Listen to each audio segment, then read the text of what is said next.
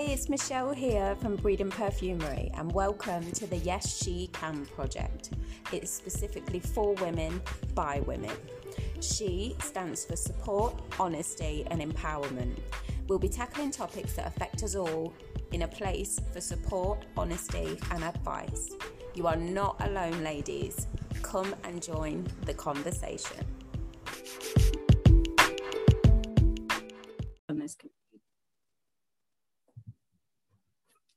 Okie doke. Hello, everybody. Welcome back to another episode of the Yes She Can project. Um, we are delighted to be joined today by Resi. Hi. nice to see you. Thanks for having me. First, it's our first proper in-person conversation, isn't it? Aside I know. Instagram. Yeah, exactly. So this is quite nice, actually. It is. We're, we're having a real-time chat. I know, which is good rather than just DMing each other online. yeah. so, for anybody who doesn't know, um, would you like to introduce yourself and tell us a bit about what you do? Yeah, of course. So, my name's Resi Gadjar. Um, I'm a television and radio presenter. So, I currently work all over the place for lots of different stations and television shows. So, yeah, it keeps me nice and busy. So, you've just finished a um, session as a DJ um, on your regular slot for is Heart FM. Yeah, uh, so I I do a lot of cover for them. So I work for a company called Global. They own lots of different radio stations. So oh, Heart okay. is the one that I work for. And um, they own Capital, they own Smooth, Gold, um, Classic. That loads of loads, loads of different stations. But yeah, I do a lot of cover for them for so it's Heart and Heart Dance. So Heart Dance is their digital radio station right. that they launched a couple of years ago. And it's basically non-stop club classics, uh, which is what they do on the Heart Station on a Friday and Saturday night. So it's mm-hmm. basically mm-hmm. like the party station. Um, so I do loads of cover for them on Heart Dance because I've got, I don't know if you can tell, but I've got lots of energy. Um, so it works really well actually for that station. And I love the music. And then every so often I get to cover on the national heart station um, as well, which is what I'm going to be doing in a few hours' time. So yeah, it's really good. It keeps me busy. Yeah, it's like a double shift, isn't it? I know, it really is. But obviously, two very different feels because I'm coming off of a, a party station where it's like, whoop, whoop, yeah, we're going up to like a big night out in town to like an early morning, it's a bit more chilled out. And uh, they use different systems as well. So obviously, I need to be very careful, make sure I'm concentrating because you get so used to it's like driving a car, you get so used to driving one car and then suddenly you're jumping into a different car that works in a completely different way so you have to make sure that you're really concentrating but it's good it's good fun I bet it's so hard though to come down off that high almost to be like doing all of the classics and getting a, your rave on and then coming yeah. down to like oh, a little bit more chilled more out. yeah. It is. I think as well because they use very different systems. The dance station that I work on uses a system called Zetta. So mm-hmm. I've used Zetta for the majority of my radio career and it's very, very easy. When I go onto the Heart National Station, they use a different system, which is called Genesis, and it's a little bit more complicated. So right. I feel like, yeah, it's, it's hard in the sense that you really need to like pay attention to what you're doing. But mm-hmm. I mean, I've got like quite a big gap now. So normally during this time, I get to like have some food and then I'll start researching like all the content for my heart show. Um, yeah. So by the time you've done all of that, you've naturally kind of come down off that high anyway, and you're a bit more yeah. chilled out, which is good for when you go on air at the mm-hmm. really early hours of the morning. So it's good fun. but that's really interesting. Actually, I never knew that um, like one company owned all of those stations. I, I had no idea. Yeah, so it's they've got a lot going on here. We're basically we're based in Leicester Square in London, so it's a right. huge building, um, and every floor has um, a different radio station on it. So right. it's amazing. I mean, it's a it's a massive company to work for, and I yeah. literally love working here. And you never know who you will see because they have so many celebrities that come in and out. Um, oh. And I, I, oh. remember as a as a child, I always loved listening to Chris Moyles when he used to be on Radio One back in the day. Yeah. And I always used to listen to him on breakfast. And mm-hmm. now he works at Global and he works on Radio X and he does a breakfast show uh, for us here. So sometimes if I I used to cover like an early breakfast show for Heart, and when I'd be finishing, Chris would be coming in to do his breakfast show on Radio X, mm-hmm. and I'd often like bump into him as I'd be leaving um in the reception. On purpose. no, we'd always just like bump into each other on the stairs. Oh, okay. Coming up, I just I timed it well, Michelle. Um, I'd literally be like, oh my god, it's Chris Moyles. But you'll walk in and see like Little Mix or like I don't know. I one of the obviously Emma Bunton used to do our breakfast show here on Heart. Yeah. I was a huge fan of the Spice Girls when I was oh, a kid. Me too. Um, and I loved them. And when I first started working here years ago, I remember coming in to have a meeting and I was sat with one of one of the producers, just sat in the office, and yeah. um, she walked out of one of the studios to come and say hello to the producer. And I was like, oh my gosh, it's Emma Bunton. You know, when you're like, play it cool. Yeah. I literally just went, totally. you're right. Inside, I wanted to be like, oh A-O-M. my God. yeah, I wanted to be like, I know all your dance routines. I've got all your music on like cassettes and CDs. Yeah. I, I, played it cool. But yeah, it's, re- it's really cool. So yeah, they own lots of different radio stations basically. So oh, it's wow. good fun.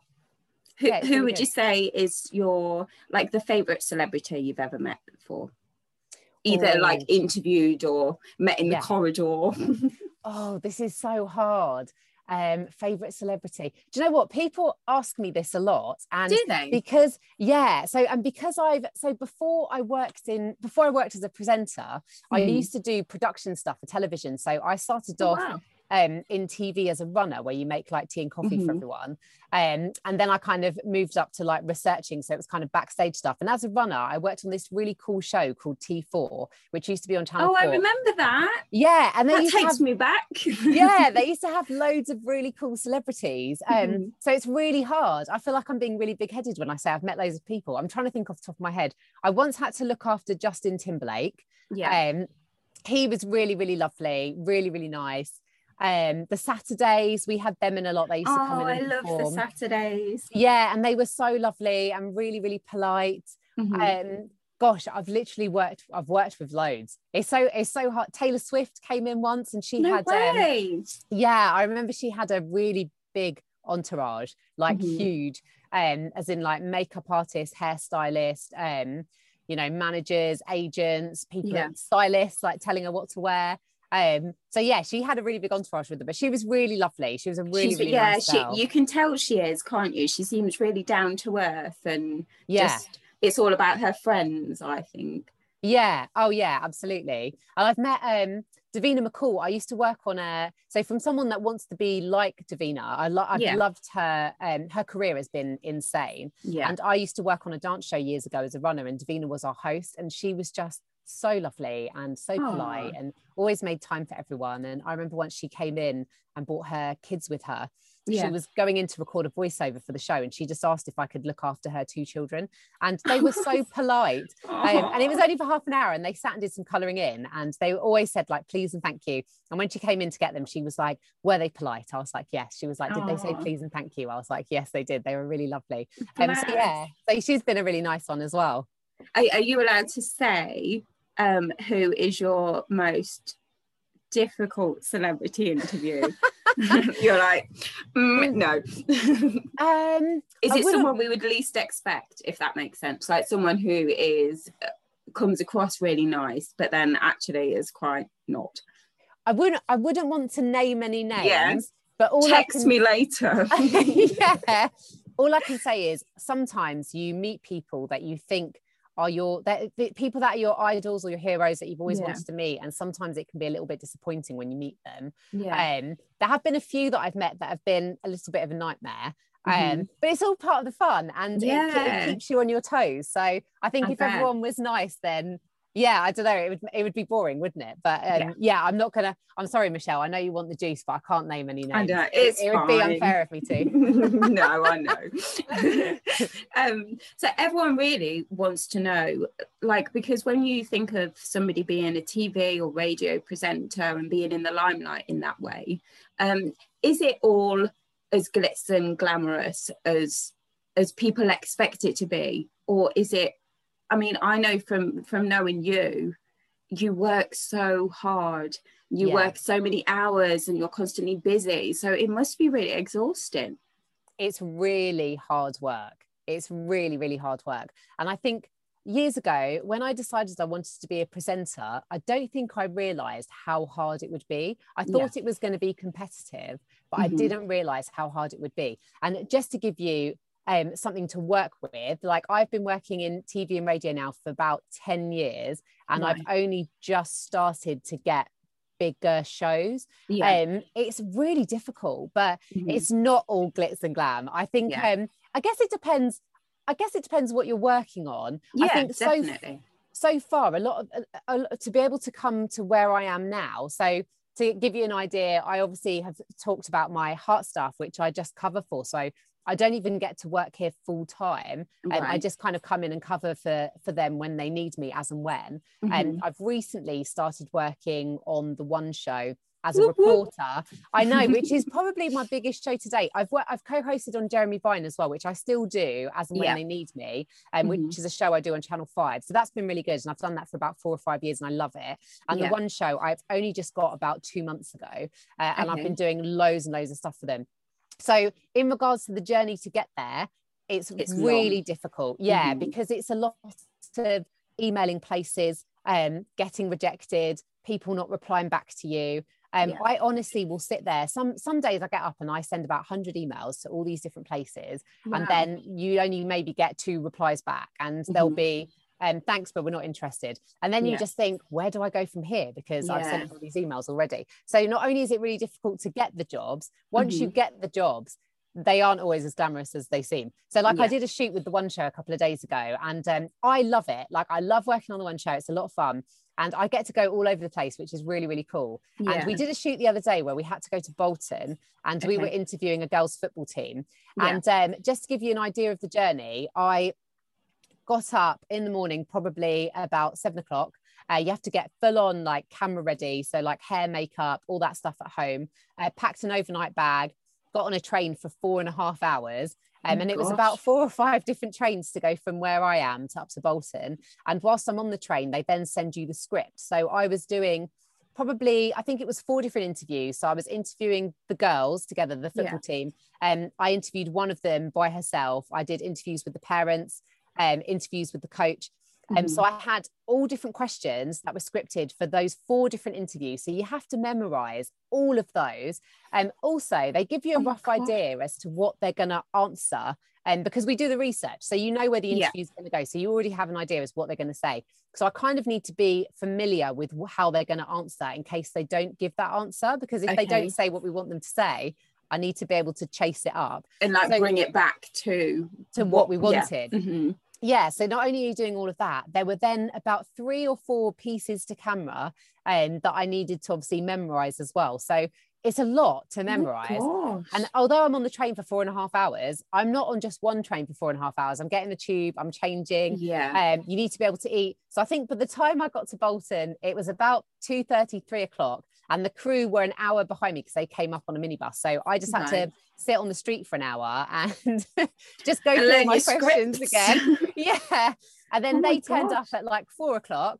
So then it was setting up the cameras, getting everything sorted, having a chat with the director, often, although I'm getting more familiar with the crew now, they have different teams that go out and do different stuff. So sometimes you're working with completely different people, people yeah. you've never worked with before. So then you don't know what their style is. So then you need to yeah. make sure that you're doing what they're after. And mm-hmm. I think mm-hmm. by the time the, the coach arrived, it was five. So we started doing all our interviews then, and we were non-stop until nine o'clock that evening. And then oh as soon gosh. as we finished at nine, not only is it freezing, I was freezing I think I totally misjudged the weather because where I live in London, it was going to be 28 degrees that day. And mm-hmm. I did check the weather in Bolton and it said it was going to be a bit colder, but I definitely didn't dress appropriately. So I was really cold and we'd already started filming. So you can't add on extra layers then. Yeah. You have to keep with what you're wearing. Um, Hello and welcome. literally shivering. Um, and then I finished at nine. So by the time you finish at nine o'clock, then it's like the sound guy is taking all he records all the sound onto his equipment so he then takes whatever is his little discs that have all the sound on it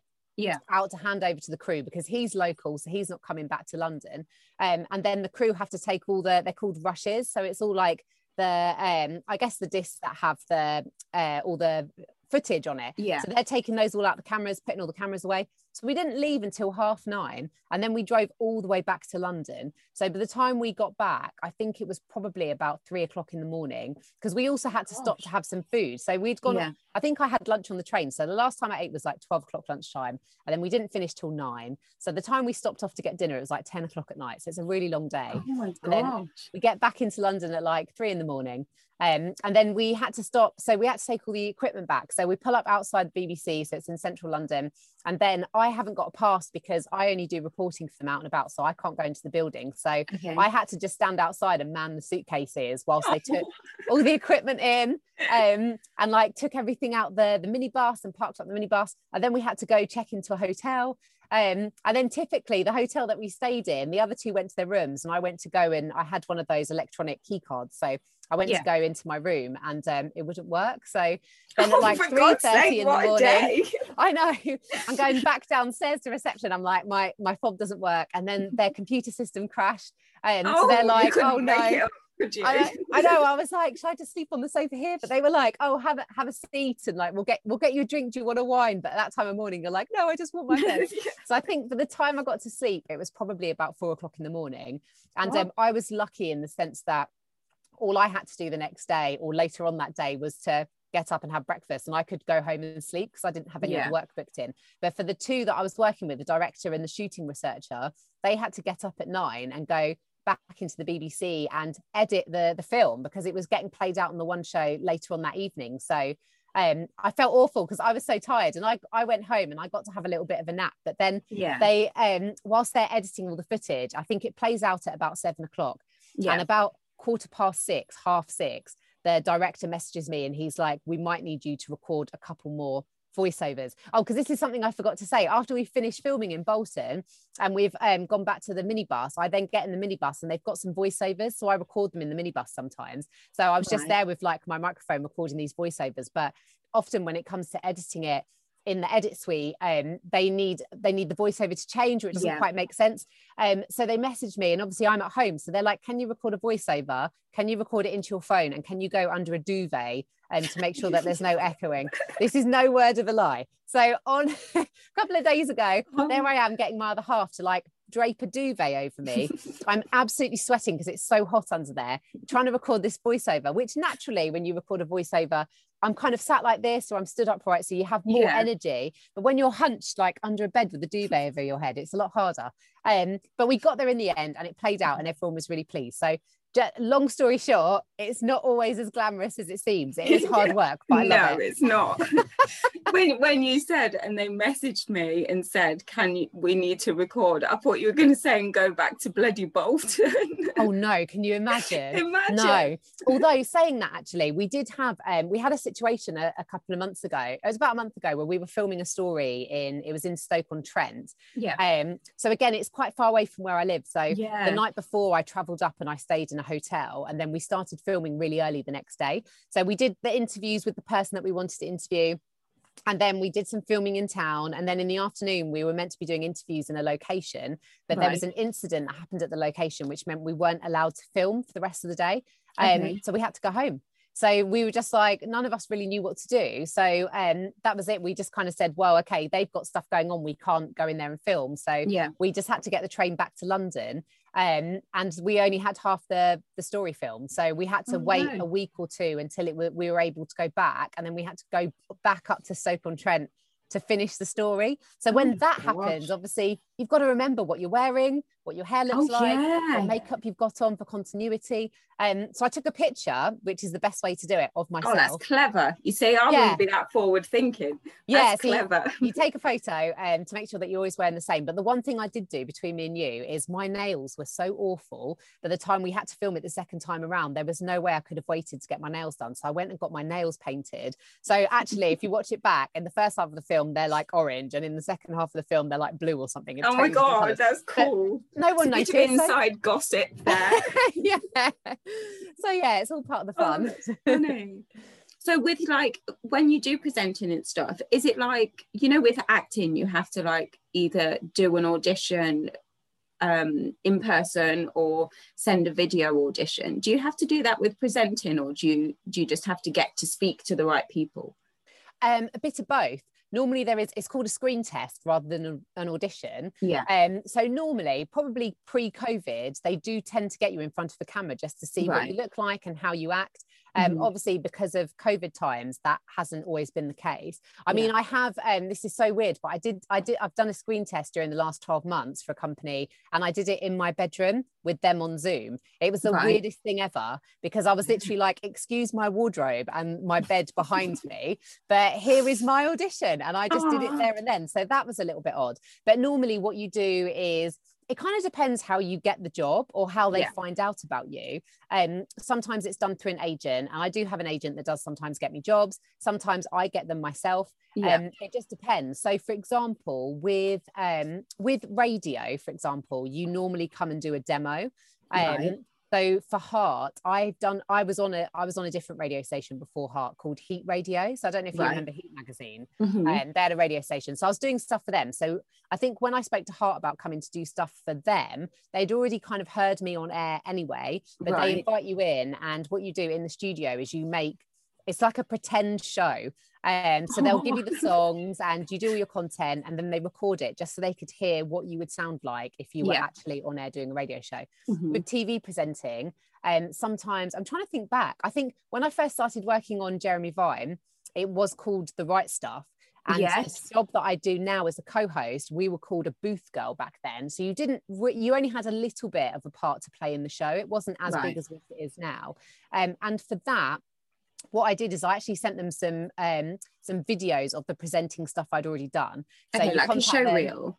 Yeah, so I sent okay. them a show reel, yeah, of all the stuff I'd done already and um, they invited me in to shadow. So they didn't actually invite. I don't. I don't think they asked me to do a screen test, but I think it's because I used to work for them as a runner. So I actually right. started my television career with this production company, Aww. making teas and coffees.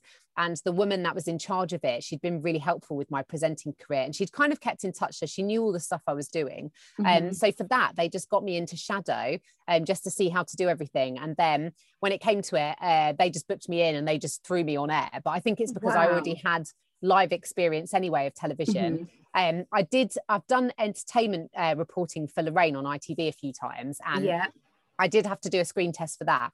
And that was really, really last minute. And I was actually, I was going to Southampton um, for a week to work on a radio station. Mm-hmm. And it's mm-hmm. really funny actually, because the whole way down there, I think I was working on this radio station, doing a bit of cover for a week. And I was driving down there and I was thinking to myself, I just really, you know, television work had been very quiet. And yeah. I was like, I just really want a new opportunity to come my way. And I was kind of saying it out loud. And, um, you know, what, you know, I really want this new television opportunity to come my way. Like, come on, this has got to happen soon. Like, I've done so Aww. much stuff. Like, and by the yeah. time I got to the radio station, my phone rang and it was someone that I used to work with when I was a researcher in TV. And I right. thought, that's weird. I wonder why he's calling. And so I answered the phone. I was like, hello.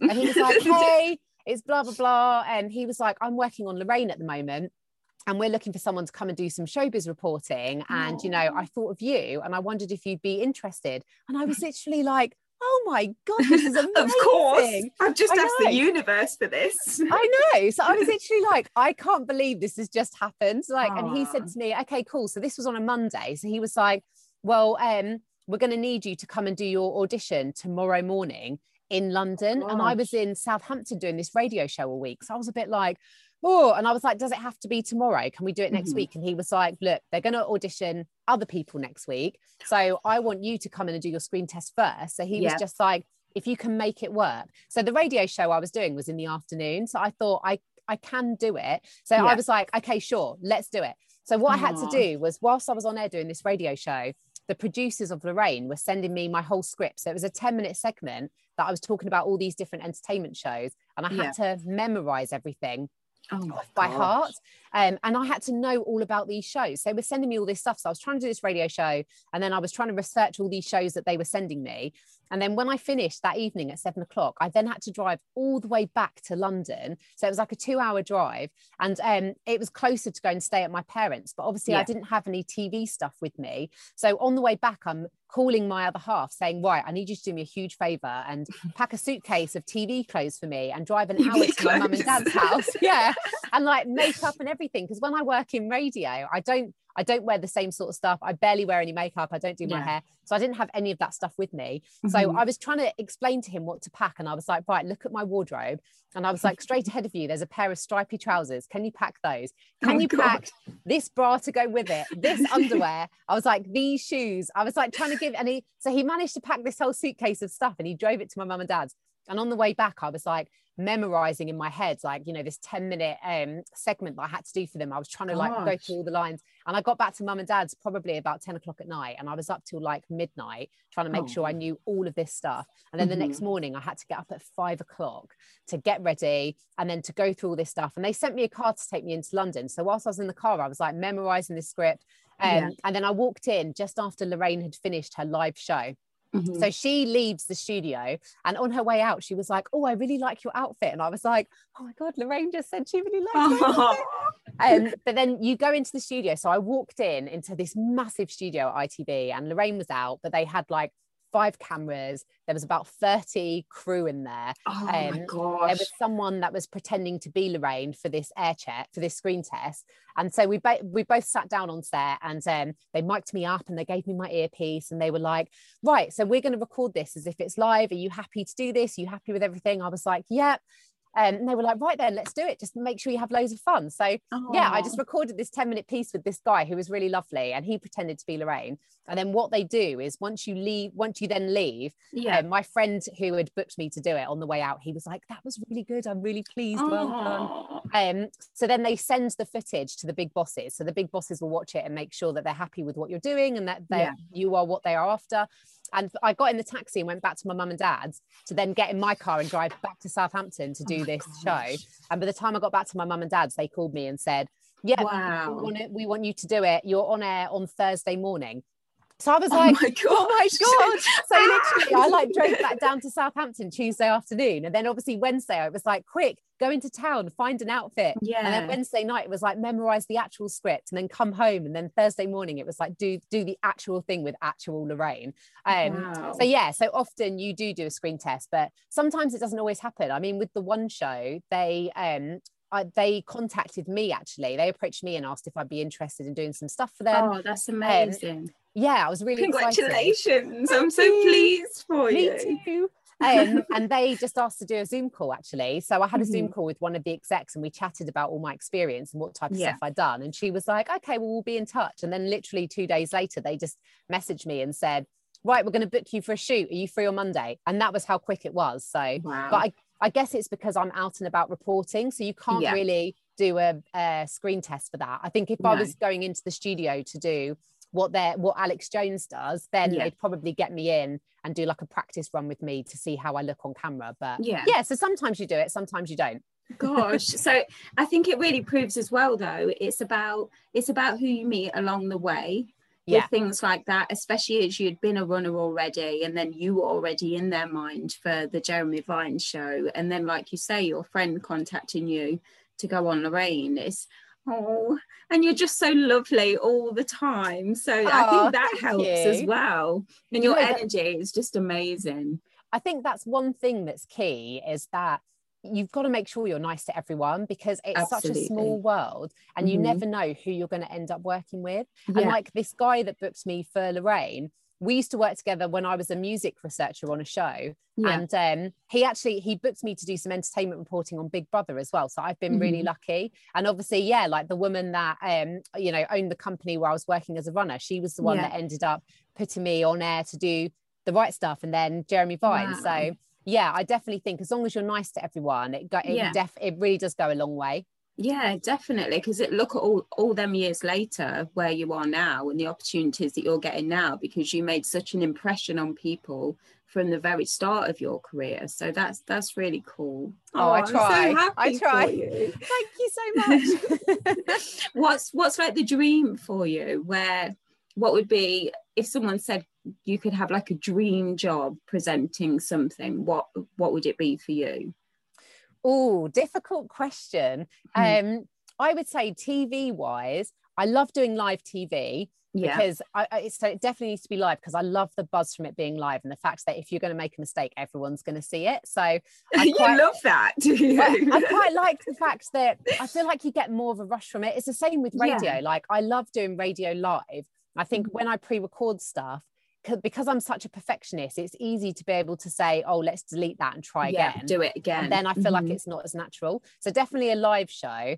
Um, I'm not sure. I think back in the day, I'd love to do like big entertainment shows, like stuff like um, they call it shiny floor shows. So like X Factor or like yeah. Britain's Got Talent. Yeah. Um, I'm a celebrity, like the really big entertainment shows. Mm-hmm. I would mm-hmm. love to be able to host one of those, even if it's just one of the sister shows, like the Mask, yeah. uh, the Mask Singer um, I love that show. And yeah. so if you were to do like a, a, sister show where it's like a smaller show for them, I'd yeah. love to do something like that. Um, this morning, I think I'd love to do stuff on this morning. Oh, I, I, I think it'd be great. Yeah. So I really do. I think anything as long as it's live, really. Um, but I'd yeah. love to do more. I do love doing the reporting side of stuff and being out and about. That's really, really fun. Yeah. Um, but I'd also love to do more stuff in the studio as well.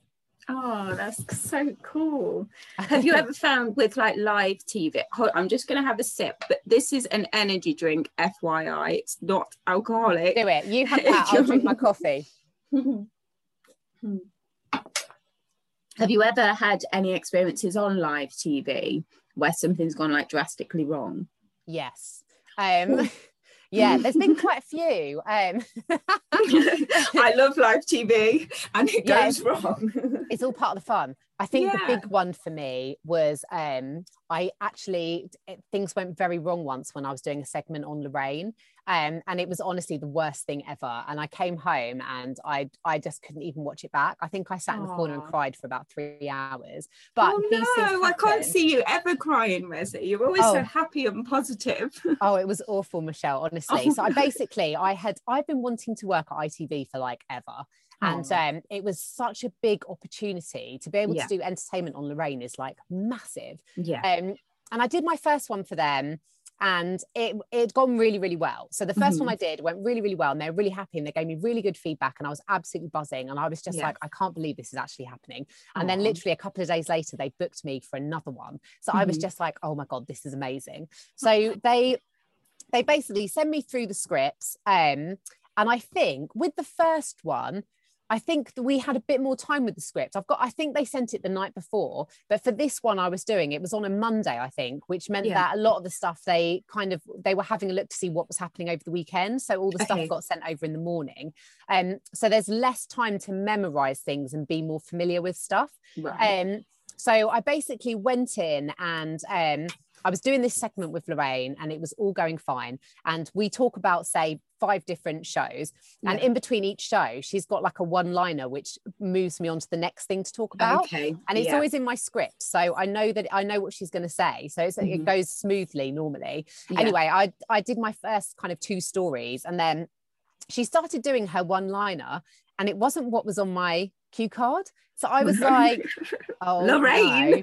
No. And I, it sounds a bit like I was really confused. And I have an earpiece in as well. So normally they would tell me if we're yeah. running over on time. Mm-hmm. Um, or if you know we need to cut a story, they'd normally tell me in my ear, but they hadn't said anything. So I was like, I don't know where this is going. So yeah. say the next story I think I was meant to be talking about was I don't know, Jennifer Aniston on Instagram. Yeah. And um, Lorraine was queuing up to talk about Mel B, which was like my seventh story, and I was only okay. on story number three. So I was like, I, uh? And as she was saying this, I was like, okay, I need to make a decision about what I'm going to do. So oh, I was like, right, she's not talking about what's on here. They haven't told me in my ear we're cutting any stories. So yeah. I looked at her auto cue, and her auto cue was still on my next story, Jennifer Aniston right. on Instagram. So I was like, surely Lorraine hasn't made a mistake. Um, she's like, she's the queen, like she, she's a pro. So I was like, I can't figure out where this was going. Anyway, she did her one liner, and I just kind of came in and was like, um, yes, I'm going to tell you about Mel B in a second, but first, let me quickly tell you about Jennifer Aniston because well I thought this done. is how we can bring it back to my That's story. A great side swipe. Yeah. So then in mm. my ear, I suddenly, um, the producer in the gallery was like, "Oh no," and I was like, oh no, I don't know what that means. Um, so I was a bit like, oh no. So I was just like, okay, they obviously want to talk about Mel B. So I was like, Jennifer Aniston's Instagram, and I made it really quick. I was like, everyone's yeah. gone crazy for it. She's got loads of followers. But I was like, Mel B, and just like went on to the Mel B story because I was yeah. like, obviously that's what they wanted me to talk about. Mm-hmm. So we did mm-hmm. the Mel B story, and then before she did her one liner to cue me on to the next thing, she was like, oh, I'm just going to hold you there for a second because we've got Andy Peters in Outer Mongolia with your chance to win £100,000. And then she threw to Andy Peters, who was live in Outer Mongolia yeah. with a load of sheep or whatever. And I was really confused. And I kind of just uh, like literally like the whole time this was happening when I was like couldn't figure out what she was doing your heart starts going really quickly Aww. you suddenly get really shaky your brain just melts and you can't remember mm-hmm. anything and you're just like don't cry don't cry don't cry um, and I and then so she threw to Andy Peters and I was like I'm really confused what just happened. And I was like, yeah. did we miss, have I like missed a story? And she was like, oh no, no, there was um she was like, oh yeah, there was a competition throw here. And because Andy's live and he was in place, we had to throw to him. So she was so like she didn't get him. yeah. So she was like, I was trying to, she was trying to, she was trying to what she was trying to do is tease what I was going to talk about, which is why she mentioned okay. Mel B. But yeah. I obviously didn't know there was a competition throw. Yeah. I think it was just cross wires. So yeah. I thought that's what she wanted me to talk about next. But actually, she was saying, oh, in a bit, we're going to talk about Mel B. And she wanted to say, first, here's Andy. Um, okay. So I totally messed things up. And poor Andy's waiting there with loads of sheep waiting to do this competition. so then I was like, I am so sorry. And I said, I Aww. honestly had no idea. And she was like, don't worry, it's absolutely fine. So she was like, when we come back from Andy Peters, go back to your story, your Jennifer Aniston story, and then just okay. work your way through to the end. And she yeah. was just like, there's going to be no other interruptions. It'll be absolutely fine. Aww. So I was like, okay, but literally you're like, you're then shaking and like your brain's gone to mush. Aww. And I, all I was thinking was, right, Resi, concentrate. This is it now. Like focus, remember what you're going to say, sit upright, you know, remember to tell her all the things you wanted to say.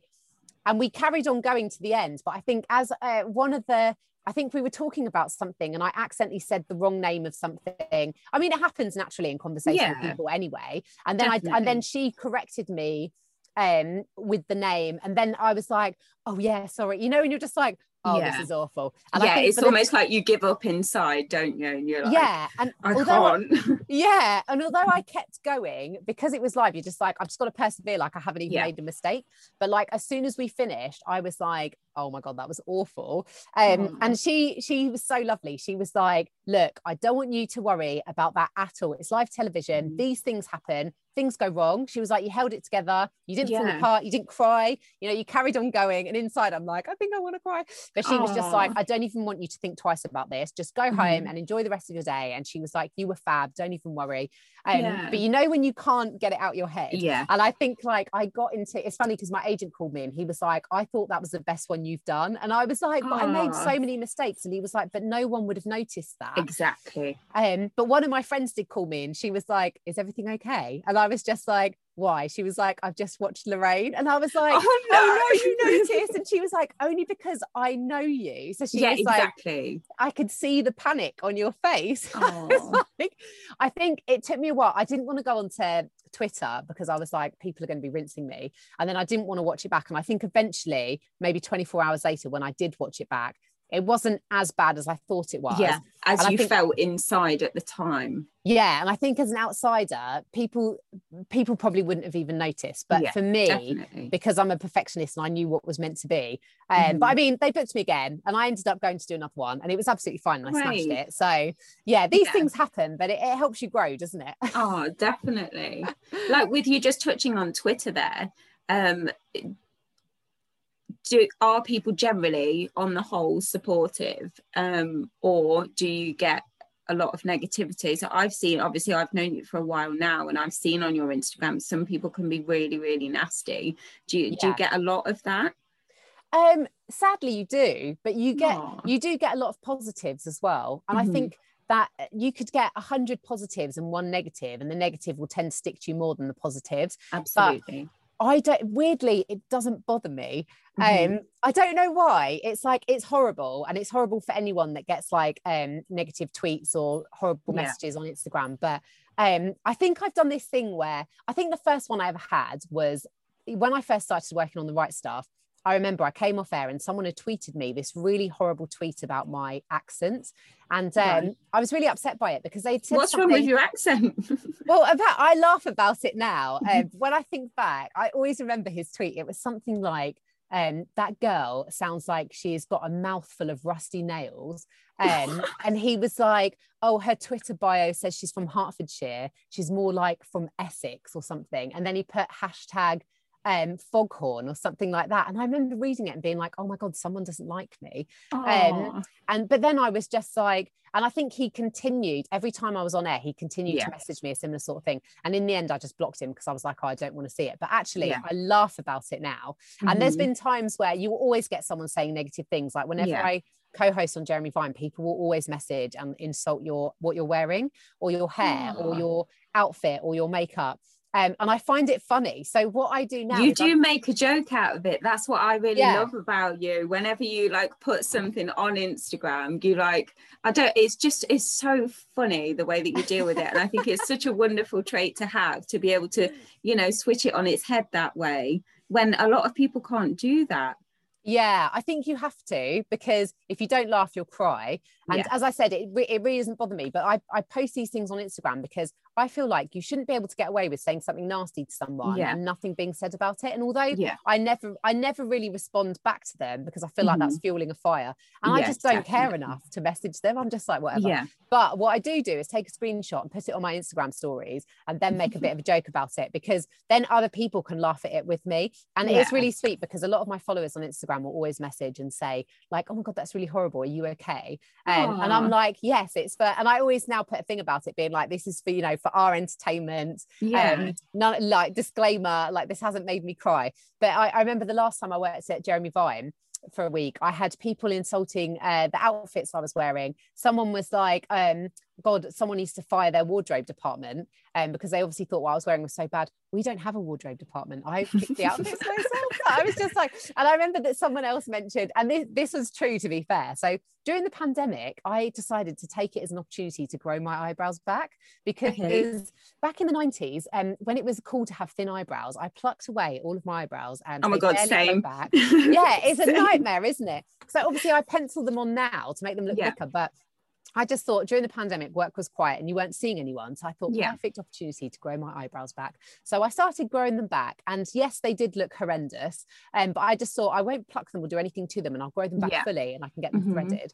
Um, and then typically, I got booked to do um, a week co-hosting on Jeremy Vine. So I was just like, I don't want to thread my eyebrows now. I've gone like six months of growing them back. So I was like, yeah. I'm gonna leave them and hope for the best. Hopefully, I can kind of cover them with makeup so they won't look as bad.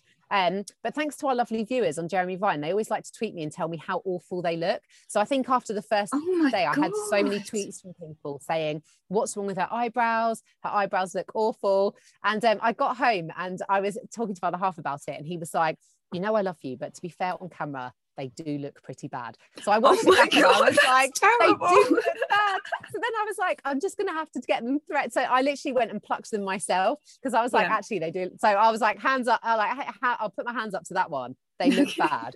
Um, but yeah, you get it all the time. But I think it's best just to um I, I just try to ignore it because I think I get so many lovely tweets and um Instagram DMs as well. Yeah. So that's that's more important. Definitely. Oh, it's terrible. I just I know, can't believe hard. that people think that it's okay to be commenting on what someone's wearing, what someone's eyebrows look like. I mean, who the hell are you? It's ridiculous. But the thing is that they would never say it to you in person. It's really easy to write that type of stuff when you're a keyboard warrior. Like I we I remember I co-hosted with Storm for a week, and I don't know which one of us they were talking about. Um, but th- what we were both wearing tight dresses, and someone sent a message being like, "Oh, you look like you're pregnant." You know, when you're just like, if they were talking about Storm, she's like a skinny mini. So it's mm-hmm. just like, and I was like, I had on a floaty dress, so you wouldn't even have been able to tell if I was pregnant or not. Yeah. I'm not pregnant. But you know, you just like disclaimer. I, yeah, just to say. But I just don't know why people think it's okay. But I don't think they'd ever say it to you on the street. No one would ever no. come up to you and be like, "You look pregnant." Or just they can get away with it. You'd be like, "Punch." I know exactly. you look knocked out. yeah, exactly. It's just because they can do it on social media. It's a shame. Yeah. I feel like you know people you know the company that runs twitter and instagram they need to do more to make sure that these negative comments can't go out there because yeah. mine aren't that bad but if you've watched like Jesy Nelson's documentary from uh, Gosh, uh, yeah, mm-hmm. yeah, where people are telling her like you should die or you're too yeah. fat to be in that group. I just think who on earth are these people and why is it allowed that they're why are they allowed to write these types of comments? It's awful. Yeah. And i think the saddest thing is as well is that people people do take it to heart and they do end up taking their own life you know when it gets yeah. so bad. And and it's like like you say you would never ever say that to somebody in real life. And it, i think it's a crime now though isn't it? I think it's oh, like punishable. Yeah i think so. Um and and it should be. So it should be because like you say, if you were in front of somebody and you were saying something like that, then then you'd get done for that anyway, wouldn't you? I'm so sorry. I'm going to sneeze. Hey, on oh, you go. Oh, it's all right. I've held I've held it in. it's um, do you know what? It's funny because I had someone message me recently under one of my pictures on Instagram, and he just said some absolute filth. It was just oh. disgusting. And you know, you just think like no one needs to hear that kind of sexual no. stuff. It's gross. So I reported it to Instagram and mm-hmm. they came back and said they weren't going to do anything about it because they didn't think it was that bad. And I was a bit like, what? come on, guys, like it's a bit unfair. Yeah. So Gosh. I don't, I don't know. I think it's a, it's a really difficult one, but I'm surprised that people are still allowed to get away with it. So it should be yeah. punishable. So if it well, is, especially, especially if the companies are allowing it, if they're saying, oh yeah, it's not that bad, it's fine. Yeah, I know. So I know it was a bit frustrating, but it is what it is. Bless you. I'm, I just I think your attitude is just incredible, the way that you deal with it. And you're just, I don't know, you're an inspiration to so many people, the way that you deal with things. And the oh, fact that you. the fact that you're out there living your dream as well. And every single job that you do, you can tell your passion just you can see that it's it's what you're meant to do Oh, thank you. It's, it's really it's difficult really because there have been many times where I've had so much rejection from jobs that I wanted or yeah. they just haven't worked out. And I think the first few years of doing this job, I used to get so upset if I'd go for a job and then not get it or yeah. I'd cover for a job and then they wouldn't offer it to me full time. They'd offer it to someone else. And I'd just mm-hmm. be like, I just don't get it. Because then you start yeah. to question yourself, like, of oh, course. am I not talented enough? But yeah. it's always worked out. And there's always been a better opportunity that's come. So I've decided now that my attitude towards this is if something doesn't work out, it's because it's not meant to work out and something better Absolutely. will come along. So I don't want to waste my time worrying about things. And I was actually having this conversation with um, some of my friends that also work in the industry. We've got like a, we always give like pep talks to each other. And there'll be some weeks where I'm just like, I've sent out loads of emails and no one's come back to mm-hmm. me and I feel really rejected. And they'll be like, come on, you're good at what you do. Think you've done this, yeah. you've done that, you've done that. And I think, yes, you're right. And then the next week it'll be them that's like, oh, I feel really rubbish about what I'm doing with work. And I'm like, come on. Uh-huh. But I think you have to stay positive. And it does always work out. There's been yeah, it does. Times in the past where, for example, I did a week on um, on Capital. This was a really long time ago. Um, yeah. Capital down in the South Coast. They I was demoing for them for about a year and a half. And then eventually they were like, oh, we want to put you on breakfast to cover for a week and I remember thinking, oh yeah, this is it. Like this is mm-hmm. my big opportunity. I've made it. And yeah. I did a week and nothing else came of it. And when I look back at it now, it's because I didn't have enough experience. And right. I mean, I sounded all right. I was co-hosting with someone else and he was amazing. He was really mm-hmm. good. So mm-hmm. he made me sound good. But by myself, when I did a demo for them after, I wasn't strong enough to do, I didn't have enough experience. So I okay. get why nothing came of it. And I was really upset about it for ages. But then suddenly I got offered this cover job as a booth girl on the Wright Stuff. So I was just right. like, if I'd got capital, I wouldn't yeah. have been able to do the Wright Stuff. And then I did loads of cover on the Wright Stuff. And I always thought oh, I want to do this full time. And then yeah. that just didn't end up happening. And again, mm-hmm. I was a mm-hmm. bit like, oh, it's a shame because I really wanted to do it. But then I got offered my own radio show on Heat Radio, which exactly. was really, really fun. And I loved mm-hmm. it. And it's so it always works out. So I just yeah. have that mindset now. If something doesn't happen, it's not meant to be, and something better will come along definitely. And it's all about trusting your path isn't it? Trusting yeah. your journey like every step of the way. And then even though how upsetting it can be and you think you can't think of a possible reason why that wouldn't happen or why that would happen but it's only yeah. until afterwards you know you learn from it anyway. But then you learn that you were actually not supposed to have that. You're supposed to continue on. And then the best it's like they say the best is yet to come yeah, it's so true. And as I said, there's been times where I've been devastated when I haven't been given a show or an opportunity. But then, literally a month later, something else comes along, and I just think, oh, that's why. Yeah, exactly. Yeah, so it does always work out. Yeah, definitely. Oh, I'm just I'm so excited to see like so I've obviously we've known each other for a little while now and I I keep seeing you like get more and more and more and it's like I feel like I'm going on the journey with you it's it's Aww. really incredible I oh, can't oh, I can't wait nice. to see what the future holds for you honestly you know what someone um someone from school randomly messaged me and um, yeah. this was about six months ago and they just it's not someone that i was ever that close to at school or mm-hmm. I, I, mm-hmm. never speak to now and they sent me this message and they were just like oh i just want to send you a message to be like i've been following your journey since you first started doing presenting and like you just keep getting all these jobs and like mm-hmm. they're getting bigger and bigger and it's just so nice to be on that journey with you and oh, i just thought that's, that's nice. really nice yeah because yeah. it's been a tough journey to be on so it's nice that mm. I've gone hmm. from you know yeah making the teas and the coffees to now like being able to do more and more presenting stuff so yeah yeah it's definitely good. so whereabouts what's your what's your next shift after this interview so i'm on air at one o'clock in the morning for heart on their national station so, so have you got to stay there until one yes so I'm here oh, till one o'clock. That's a long yeah. time. oh, do you know what? It's not too bad. I don't do it very often, but um, the time I like have some dinner and then it's a five hour show and I really love to do loads of prep. So I'll probably have right. some food and like chill for a little bit. And mm-hmm. then I'll slowly start like looking at content for the show. And yeah. obviously with it being five hours long, you need lots of content. So yeah. it kind of takes me a while to do that. So by the time I've I done bet. that and then edit up all the music and stuff to make it all sound mm-hmm. really slick, it will pretty much be one o'clock in the morning. So, do, do you um, get to choose your own music, like on the shows that you do? I've always wondered that, or wondered whether you've kind of given a playlist already, or whether you can like take requests and stuff. So we have a very talented music guy who okay. does all of our music for us because music is very carefully thought out. And um, right. um, I didn't know much about this until when I used to work on Heat Radio.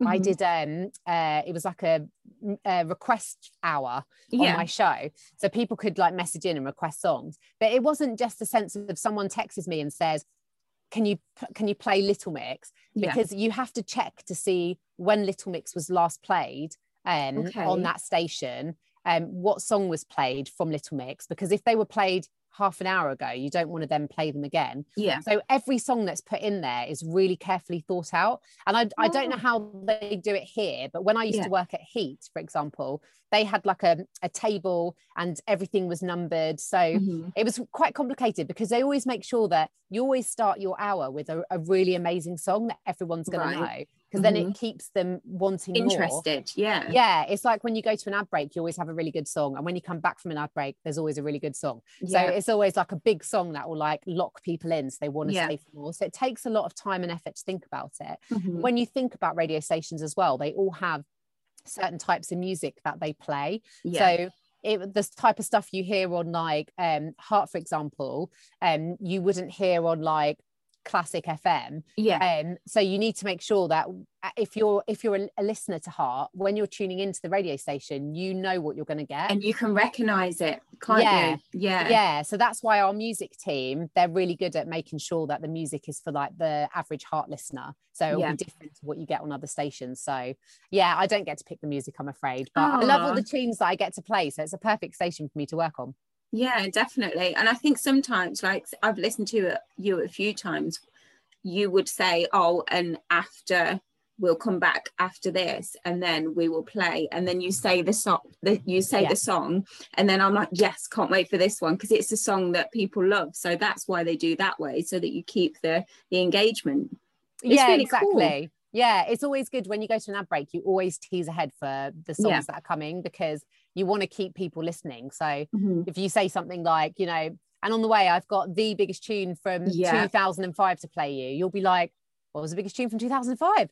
Oh, yes, I, need to, I, need to, stick around. yeah, I need to stick around to hear it. So yeah, yeah it's all about the teas. yeah, it's brilliant. I like all the well, I say old classics, but since I've got like our, our eldest daughter, she's going to be 17 tomorrow, but because the time's gone so fast i still hear music from when i was her age and i'm like yeah. oh my god that's such a tune but it's yeah. not not now it's old and yeah It's like them kind of things you know what made me feel old is recently some it was like um my other half's cousin her daughter for example yeah. i mentioned the backstreet boys and she was like who i was like the Backstreet Boys. and she was like, who's that? I was like, oh my God, Aww. these these kids, now I feel old. They don't yeah. know who the Backstreet Boys are. Scary, isn't it? Yeah, it's unbelievable. Oh, Resi, I could literally talk to you all day. I know, you. likewise. I know, it's so fun. Um, but I think we're going to have to wrap up and we will. Oh, before we go, um, just in case anybody has any questions for Resi, then just get in touch. Uh, let me know and I'll put your questions to her. But I just want to say, Resi, it's been absolutely incredible and I've really enjoyed speaking to you. And you're just, you have such a gorgeous energy. Um, oh, and it's been you. great. And oh, thank oh, you for really coming fun. on. Thank you so much for having me. I feel honoured to be here. This has been really Aww, fun. Thank you. I feel honoured to have you. oh, right, thanks, well, Michelle. we shall speak soon. And thank you. Take care.